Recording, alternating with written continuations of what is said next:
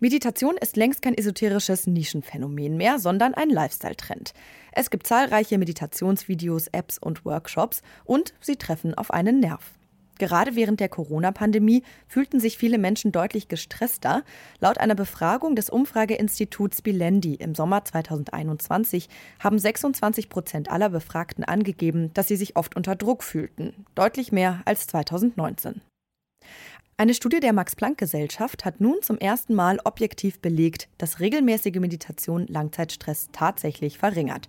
Und zwar wurde das gezeigt anhand von Haaranalysen. Was es damit auf sich hat, klären wir in dieser Folge vom Forschungsquartett. Ich bin Amelie Bärbuth und freue mich, dass ihr zuhört. Das Forschungsquartett. Wissenschaft bei Detektor FM. In Kooperation mit der Max-Planck-Gesellschaft. Mentales Training verringert die körperlichen Anzeichen von Langzeitstress. Das hat die Forschungsgruppe Soziale Neurowissenschaften innerhalb der Max-Planck-Gesellschaft von Tanja Singer in Zusammenarbeit mit Clemens Kirschbaum von der Universität Dresden herausgefunden. Und zwar, indem sie sich Haarproben angeguckt haben. Wo hier der Zusammenhang besteht und was bei der Studie rauskam, das bespreche ich mit Lara Puhlmann. Sie ist Doktorandin am Max-Planck-Institut für Kognitions- und Neurowissenschaften und Erstautorin der Studie. Hallo. Hallo. Wieso kann man denn an meinen Haaren sehen, ob ich Stress hatte oder nicht? In den Haaren lagern sich regelmäßig Hormone ab. Das kennt man vielleicht so ein bisschen aus den Kriminalfilmen, wo darin Drogen nachgewiesen werden können. Und andere Hormone, wie zum Beispiel Stresshormone, lagern sich auch in den Haaren ab.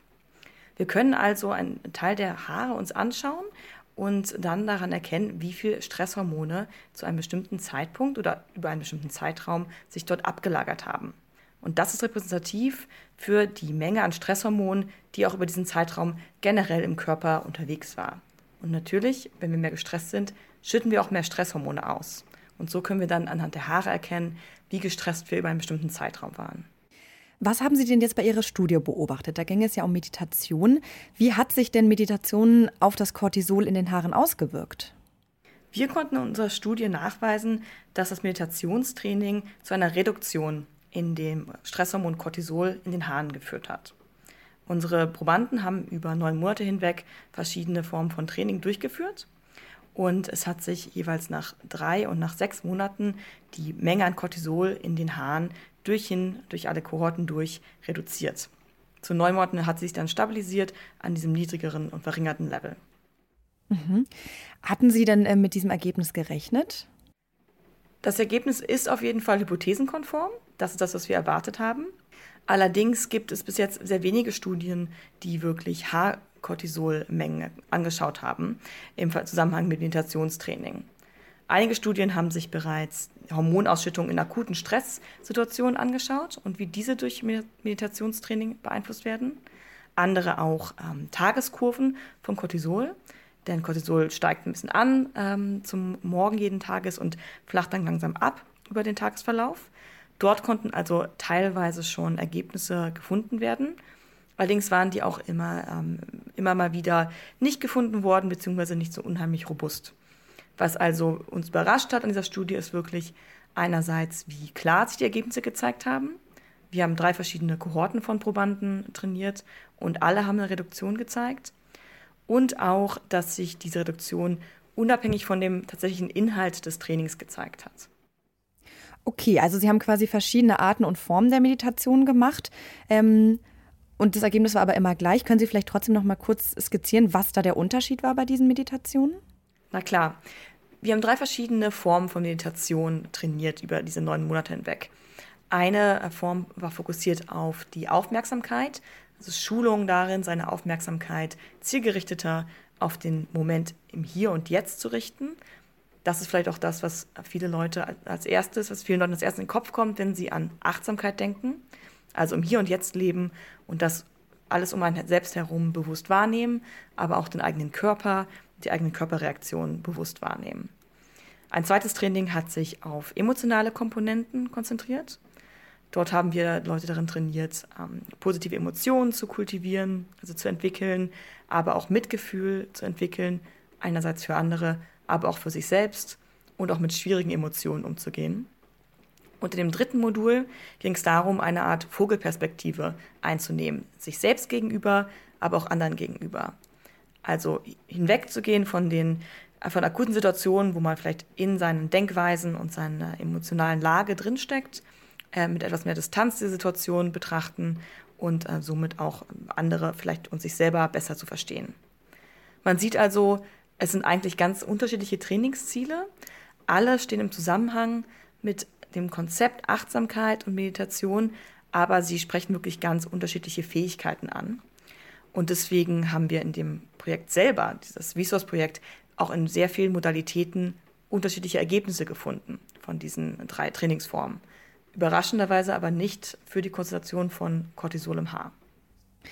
Und wie oft wurde da meditiert und wie lange? Es gab jeweils zu Beginn dieser 3 Module, wie wir sie nennen, ein Wochenends-Retreat. Also die Probanden sind für 3 Tage lang weggefahren, um in einem stillen Wochenende die essentiellen Übungen der einzelnen Module zu erlernen. Und danach haben sie für 3 Monate lang jeweils einmal die Woche für 2 Stunden eine Gruppensitzung gehabt und haben zusätzlich an allen Wochentagen jeweils für eine halbe Stunde selber trainiert. Okay, das ist natürlich jetzt ganz schön viel oder klingt für den Laien erstmal nach viel. Würde es nicht auch reichen, wenn man vielleicht weniger oder kürzer meditiert oder, ich weiß nicht, einfach mal 2 Wochen in so ein Meditationscamp fährt oder so? Was die Ergebnisse, die wir gefunden haben, angehen, nein, das würde nicht reichen. Wir haben, wie gesagt, Ergebnisse gefunden, die sich verstärkt haben über die Trainingszeit hinweg. Und tatsächlich waren sie wirklich auch erst signifikant, also wirklich klar und eindeutig nach 6 Monaten. Dann an diesem Punkt hat also in allen Kohorten sich eine deutliche Reduktion abgezeichnet. Allein 3 Monate, was ja auch schon lange ist, hat nicht in allen Kohorten dafür gereicht. Es gibt natürlich auch andere Effekte, die man erreichen möchte mit der Meditation. Vielleicht einfach ein verringertes Stressempfinden oder auch eine veränderte Stressreaktion, körperliche Reaktion in akuten Situationen. Da können sich die Effekte auch auf anderen Zeitebenen abspielen. Aber wenn man dieses sehr langsame, kumulative Maß anschaut, das Cortisol im Haar ist, dann braucht man wirklich diese lange Trainingszeit. Sie haben jetzt bei Ihrer Studie zum ersten Mal objektiv belegen können, dass Meditation körperliche Anzeichen von Stress reduziert. Wieso ist das denn eine Premiere? Genau, es gibt ja auch andere Studien zu Meditation und Stress. Genau. Ich muss das ein kleines bisschen korrigieren. Wir haben zum ersten Mal den Zusammenhang mit chronischem körperlichen Stress gezeigt. Wie ich schon erwähnt habe, gibt es einige Studien, die sich zum Beispiel auch Cortisolausschüttung im Tagesverlauf anschauen oder in akuten Stressreaktionen.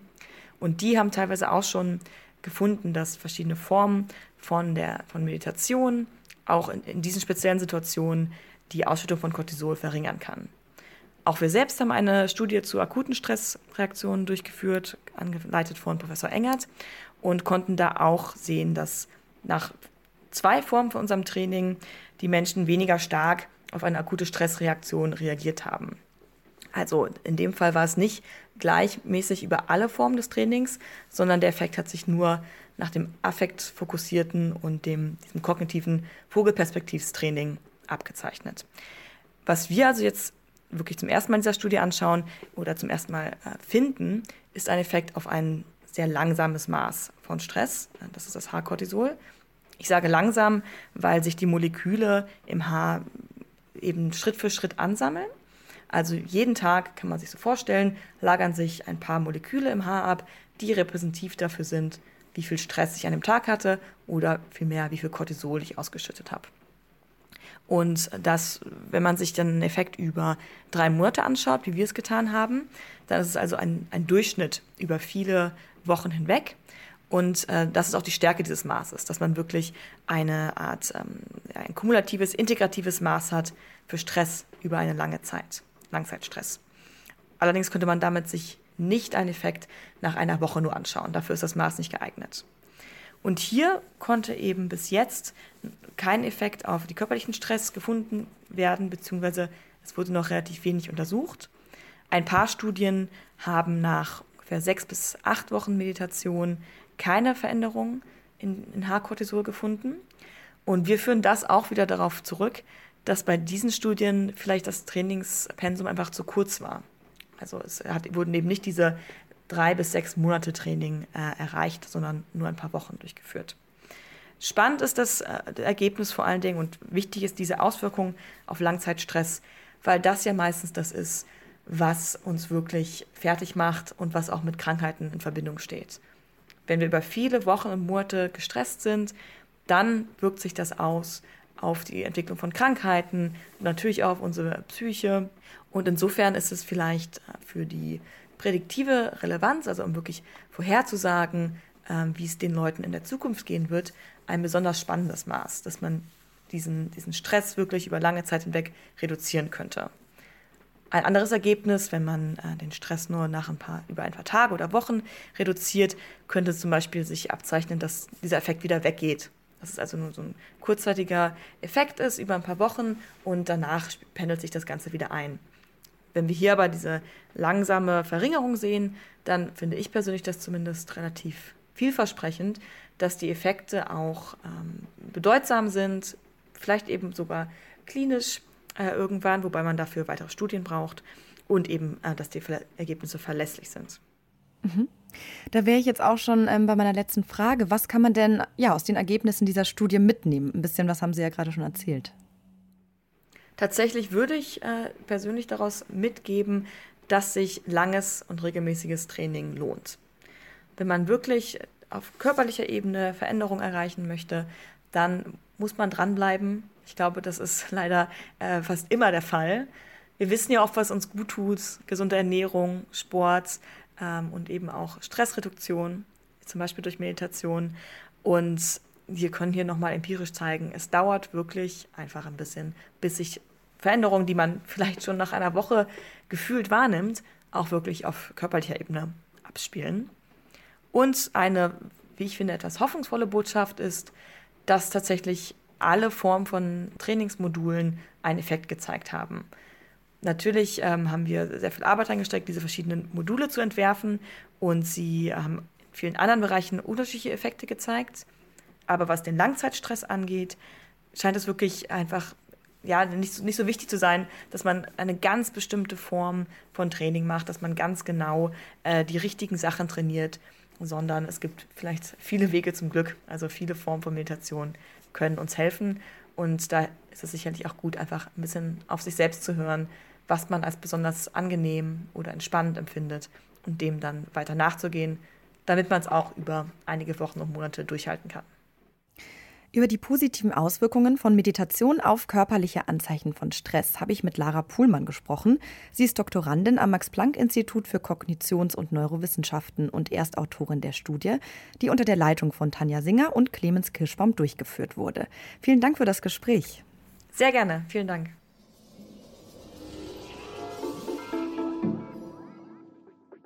Mich motiviert diese Studie auf jeden Fall wieder regelmäßig zu meditieren. Euch ja vielleicht auch. Falls ihr ansonsten auch noch Anregungen, Kritik oder Themenwünsche fürs Forschungsquartett habt, dann könnt ihr mir die übrigens gerne schicken unter forschungsquartett@detektor.fm. Und die Folgen vom Forschungsquartett, die findet ihr natürlich auf unserer Website oder in eurer Podcast-App. Ich bin Amelie Bärbuth und freue mich, dass ihr zuhört. Hier geht's nächsten Donnerstag weiter. Macht's gut und wenn ihr wollt, dann bis nächste Woche. Das Forschungsquartett. Wissenschaft bei Detektor FM. In Kooperation mit der Max-Planck-Gesellschaft.